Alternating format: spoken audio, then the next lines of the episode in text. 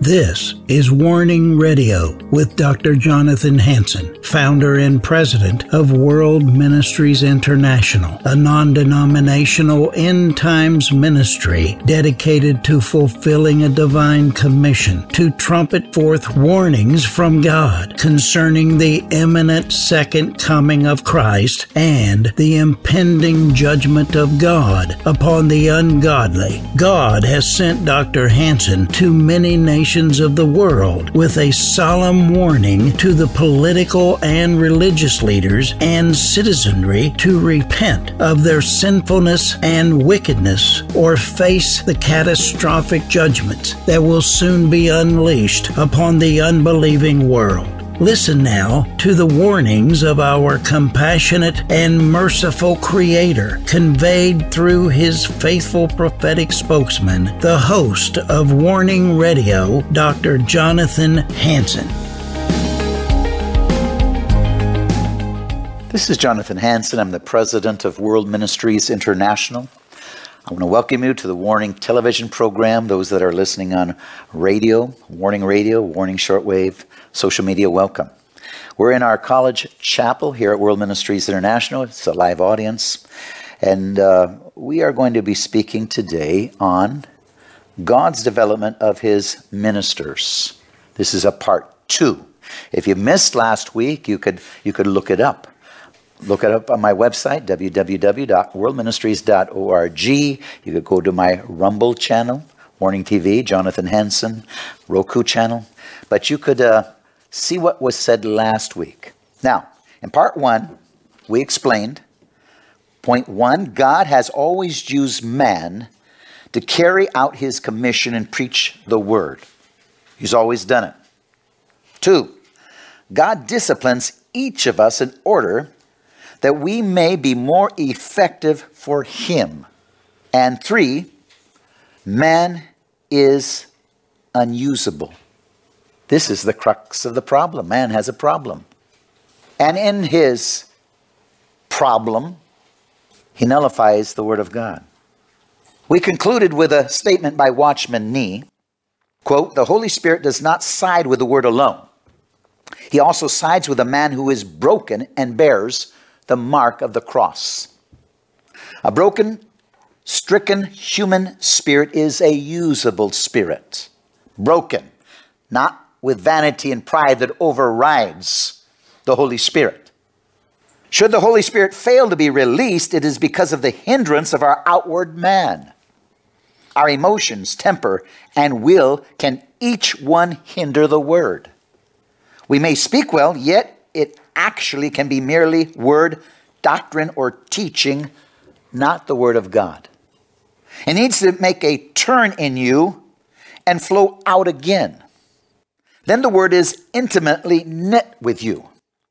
It is pressed and pushed forth in you. But if there should be any defect in your emotions, thought, understanding, heart, or spirit, the word of God will be damaged by you. Not only will your word be defective, but the whole church will be adversely affected. You will have ruined God's word as well as despoiled God's church.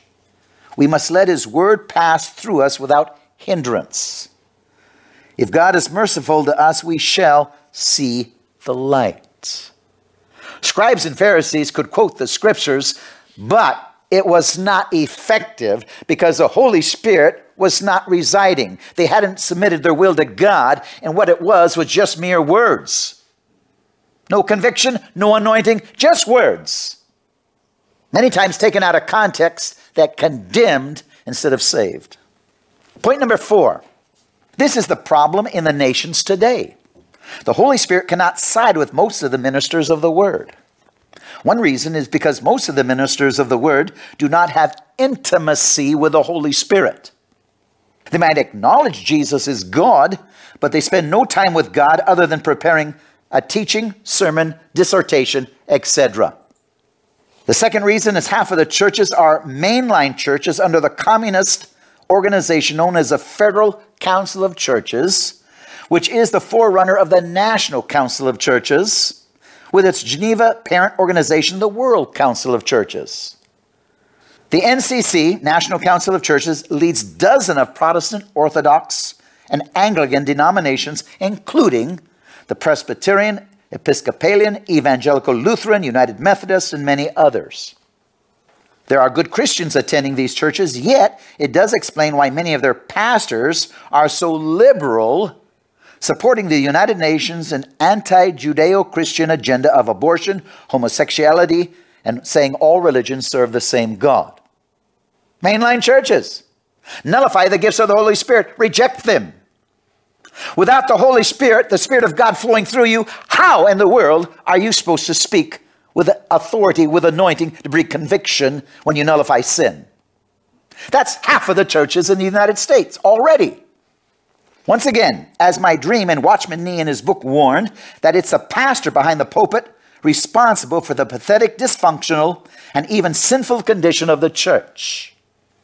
The third reason most ministers are not worthy and qualified to speak the word is that they even deny or fail to enhance the Holy Spirit and His gifts in their life. If they fail to covet, as the Bible and Jesus urged Christians to do, they could be effective in representing Him and how they can be His ambassadors. They must covet to be effective. If we don't covet the Holy Spirit, Jesus said, "Hey, don't even don't even try it when He ascended until you are filled with My power." till I am flowing through you. Don't even try. And if, if you don't care if you even get filled, you're worthless, other than cracking a few jokes. They lack the empower and authority of the Holy Spirit in their lives to do the works of the ministry as Jesus did on earth. Quote, today is the time to ask for mercy, Watchman Nee says. How the ministers have failed to bring God's word to men. The poverty of the ministers causes the poverty of the church. Again, Watchman Nee. Watchman D. Nee died representing the Word of God. When the Japanese were overthrown in China and the communists moved in, Watchman Nee spoke out against them. Just like the communists are trying to take over America. Where are the pastors speaking it out? What's going against? Where are they speaking against this tyranny? Unconstitutional laws and edicts. Watchman Nee did it, and they eventually arrested him for it. Well, I'll tell you what, if you continue to speak the truth, if you dare, they're censoring you right now. We lost our YouTube channel because of the communist takeover. They didn't like what I said. All I spoke is the truth. Once again, in America, we're involved in a Marxist coup of the Republic of the United States in America because the ministers of the gospel have utterly failed to bring the true word of God to their churches. They instead use their own vanity to change God's word so people can be more puffed up in their pride, prejudice, and living in sins, as Joel Osteen has produced with Christians willing to cooperate with Hitler, Biden, instead of resisting his unconstitutional mandates. You know, Osteen was so naive, he even thought Obama was a Christian. I mean, my God, how naive can you get? Barack, Arabic, Hussein, Muslim, Obama, Arabic, you back the Muslim Brotherhood. You come against everything that's holy and righteous. You back the world Muslim organizations. You're a Christian? Then I'm a donkey. You know, I'm a democratic fool. I'm a Marxist if you're a Christian. Did you hear me, Obama? Remember the scribes and Pharisees, Sanhedrin, could help a person to know the scriptures, but they did not interpret them correctly because they themselves did not accept Jesus Christ, which is the prerequisite to leading others to Christ or ministering correctly. Again, Watchman Nee came against communism. Are we coming against this communistic takeover right now or just cooperating like the Germans did? German Christians. You know, I've heard Americans criticize what happened in Germany. You're doing the same thing, Pastor. You're doing nothing. Well, the Nazis take over, the Hitler, Biden, the communists. You're doing nothing as we lose our freedoms. I've been calling on radio and television for mass civil disobedience. Don't follow these edicts. Don't close down your churches. Don't wear masks into the churches. Praise the name of the Lord. Open the churches up. Are we going to go under tyranny? If the pastor behind the pulpit is worthless, we are. Quote Watchman Nee, at the time the Lord Jesus was born, many Jews were thoroughly conversant with the scriptures that they could immediately, without need of further research at the home to Herod's inquiry as to where Christ should be born. They referred to the Old Testament by quoting the prophet. And you, Bethlehem, land of Judah, are by no means least among the leaders of Judah, for out of you shall bring forth a ruler who will shepherd my people Israel. Matthew 2 6. They could recite scripture by memory, yet they did not know Christ. Their familiarity with the scriptures did not help them to seek Christ. It instead helped kill Christ by giving assistance to Herod in his attempt to slay God's anointed. How absurd is such familiarity with the Bible? And distorted is to use to which such Bible knowledge may be put. When the Lord Jesus came to earth, he fulfilled the words of the Bible one after another. All who know the scriptures know for certain from the fulfillment of prophecy that Jesus of Nazareth is the Son of God. But did the Pharisees know him? They neither recognized him or accepted him. They inscribed scriptures verses as on their robes, their garments. They possessed Bible knowledge and ability to explain prophecies, to expound and teach doctrines, yet they shut Christ out. We shut the Holy Spirit out of half of the churches in America, the mainline churches. Jesus said, You can do nothing until you go tarry and be filled with my dunamis released energy, my power, my authority. And you and your own vanity think you don't need it. In fact, you totally reject it. In fact, you say those that have it are demon possessed.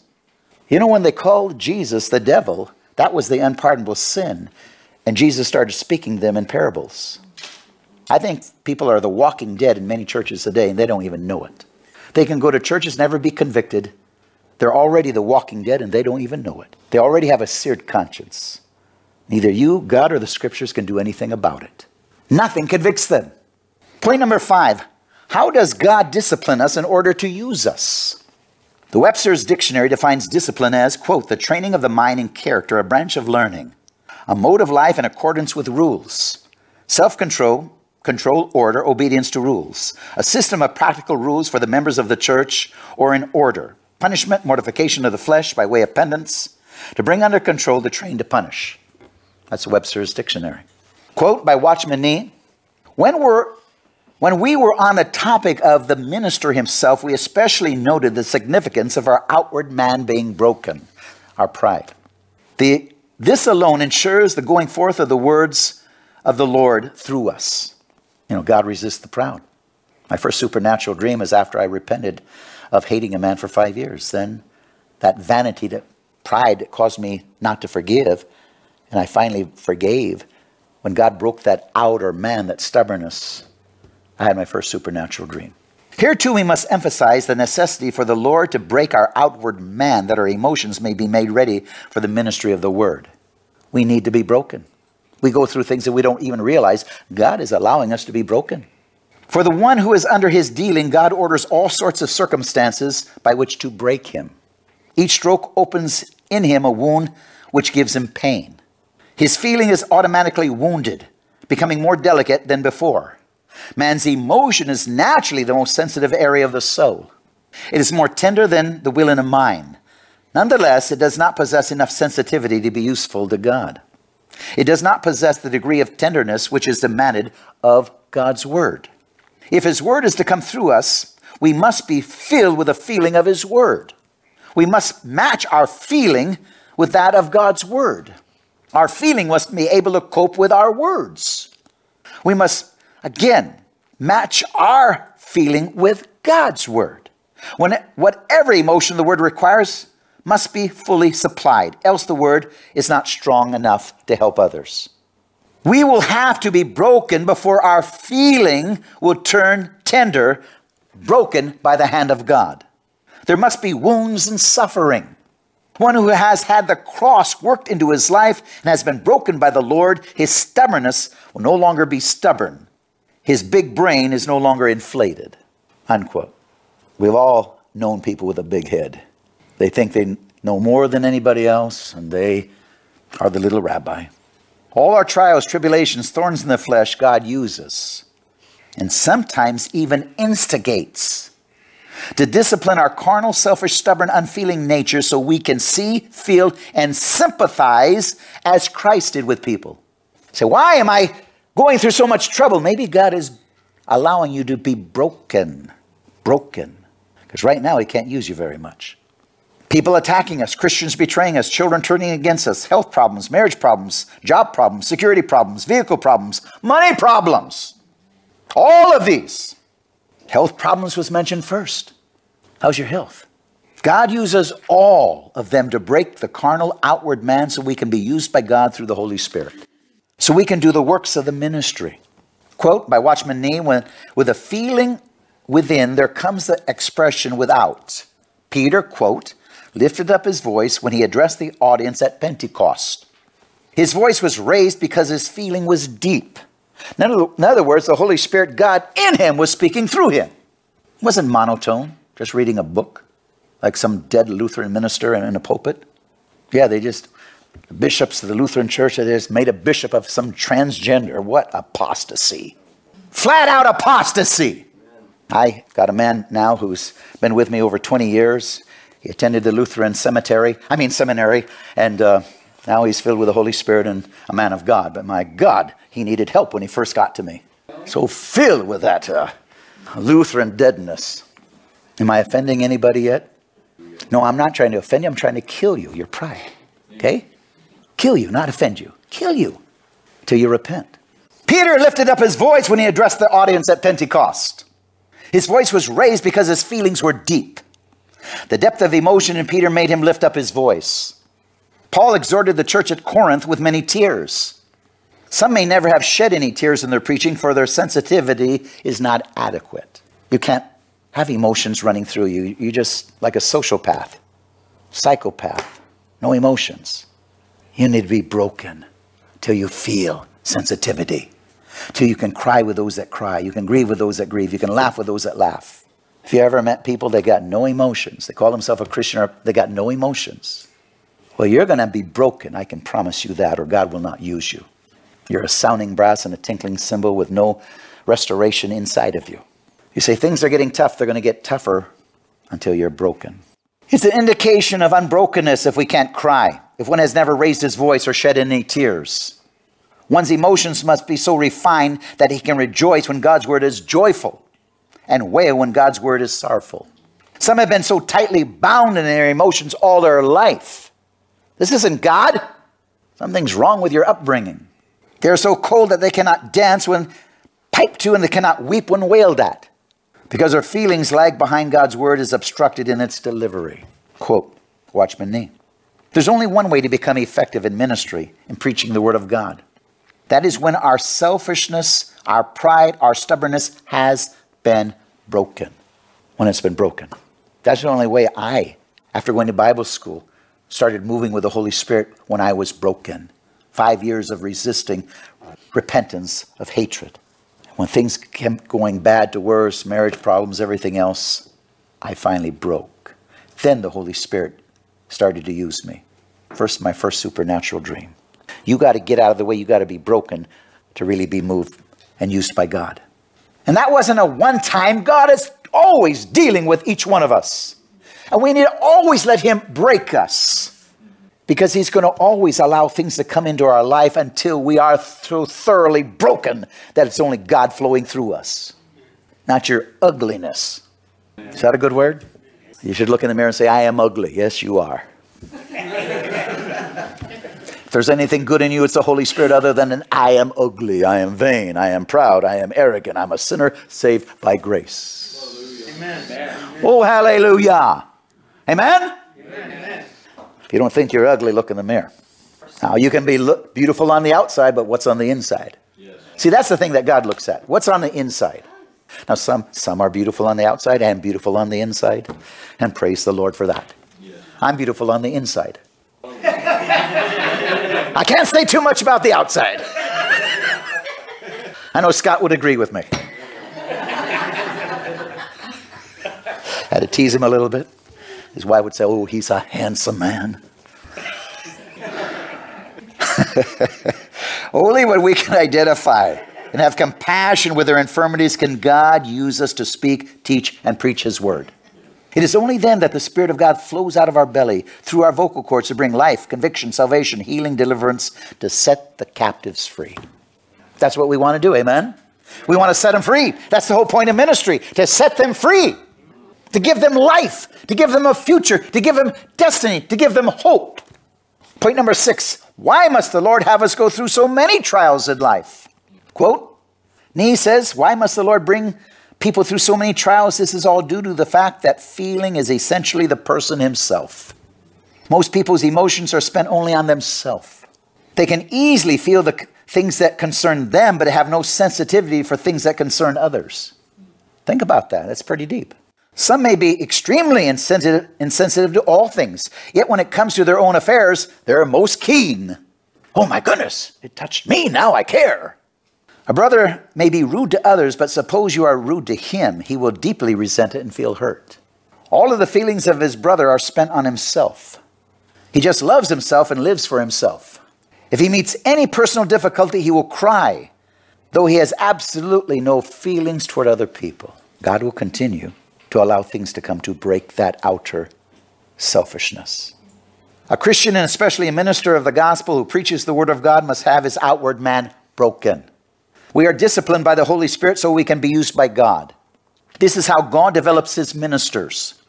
Unless we are disciplined by God, we are indeed ruled and led by our self centeredness and indeed remain unfeelings toward the needs of others.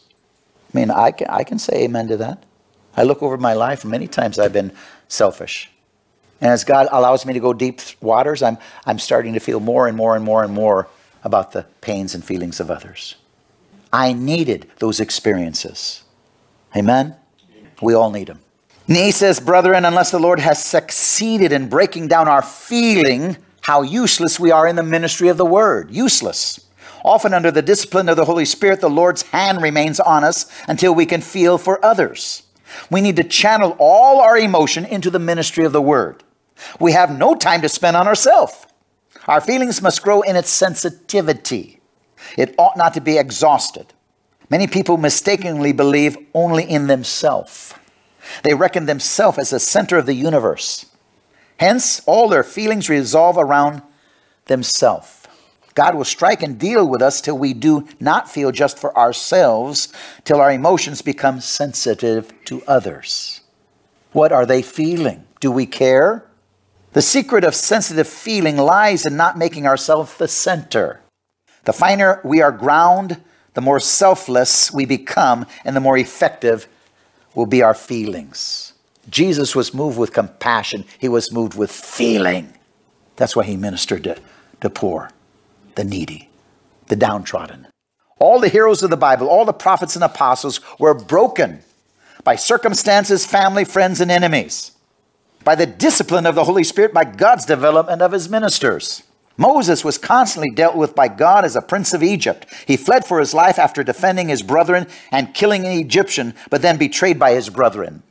He spent 40 years in the wilderness where God used the circumstances to continue to deal with his stubbornness pride, and selfishness, so that Moses was willing to return to Egypt and confront Pharaoh. Before that, it was self preservation, selfishness. During the time confronting Pharaoh with 10 plagues, God used his own brethren, which he was trying to free from slavery, to rise up against Moses. Later, when Pharaoh released the Hebrews from slavery, Moses was constantly being challenged by his own brethren in the wilderness, who not only rose up against his leadership several times, including his own sister and brother who complained against him, with Aaron being manipulated by the people to make another God. Family, friends, enemies, constantly. God is allowing them to break us, to challenge us, to get our attention. Moses learned the feelings and emotions of his people. He learned their heartaches, worries, and sufferings. Moses learned to listen and follow God, consequently, to see miracles brought on by his obedience to the leading of the Lord. Joseph, with his brothers' betrayal, Potiphar's betrayal, in Pharaoh's dungeon, learned wisdom, sensitivity, and leadership. Joseph changed by boasting to his brothers of what God revealed to him to being more humble, realizing the dream was from God not to enhance his selfishness, vanity, and pride, but as a revelation of the future in which God would have to discipline him in life to prepare him to care about the feelings, emotions, and welfare of not only his brethren, but the people of Egypt as well. Joseph wasn't ready as a young man, even though God showed him the future to save Egypt and Israel. He had to be broken. And what a way he was. Then, seven, God spends much time in training our spirit and allowing our outer man to be broken. Now, ladies and gentlemen, is God breaking you? He is. He's breaking me. We must not fight it. We must understand and cooperate with God so that we can become really the person filled with the Holy Spirit, flowing and truly being able to help other people. Then we can help ourselves, help our spouse. Then we can be blessed. I'm going to continue with a part three. God bless you.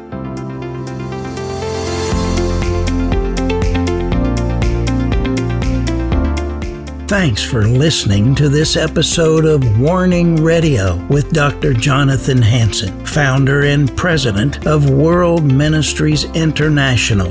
Warning Radio is a listener supported program. We need your donations in order to continue airing these Christ centered prophetic programs. Send your checks or money orders to World Ministries International, Post Office Box 277, Stanwood, Washington 98292. To donate securely by phone, call 360 629 5248. Visit our website to find other ways of giving and a wealth of information about World Ministries International and host Dr. Jonathan Hansen. The website is worldministries.org. There, you'll also have access to hundreds of previously aired radio programs, made for television videos, thousands of articles, Dr. Hansen's books, and travel itinerary. Again, the website is worldministries.org. The phone number is 360 629 5248.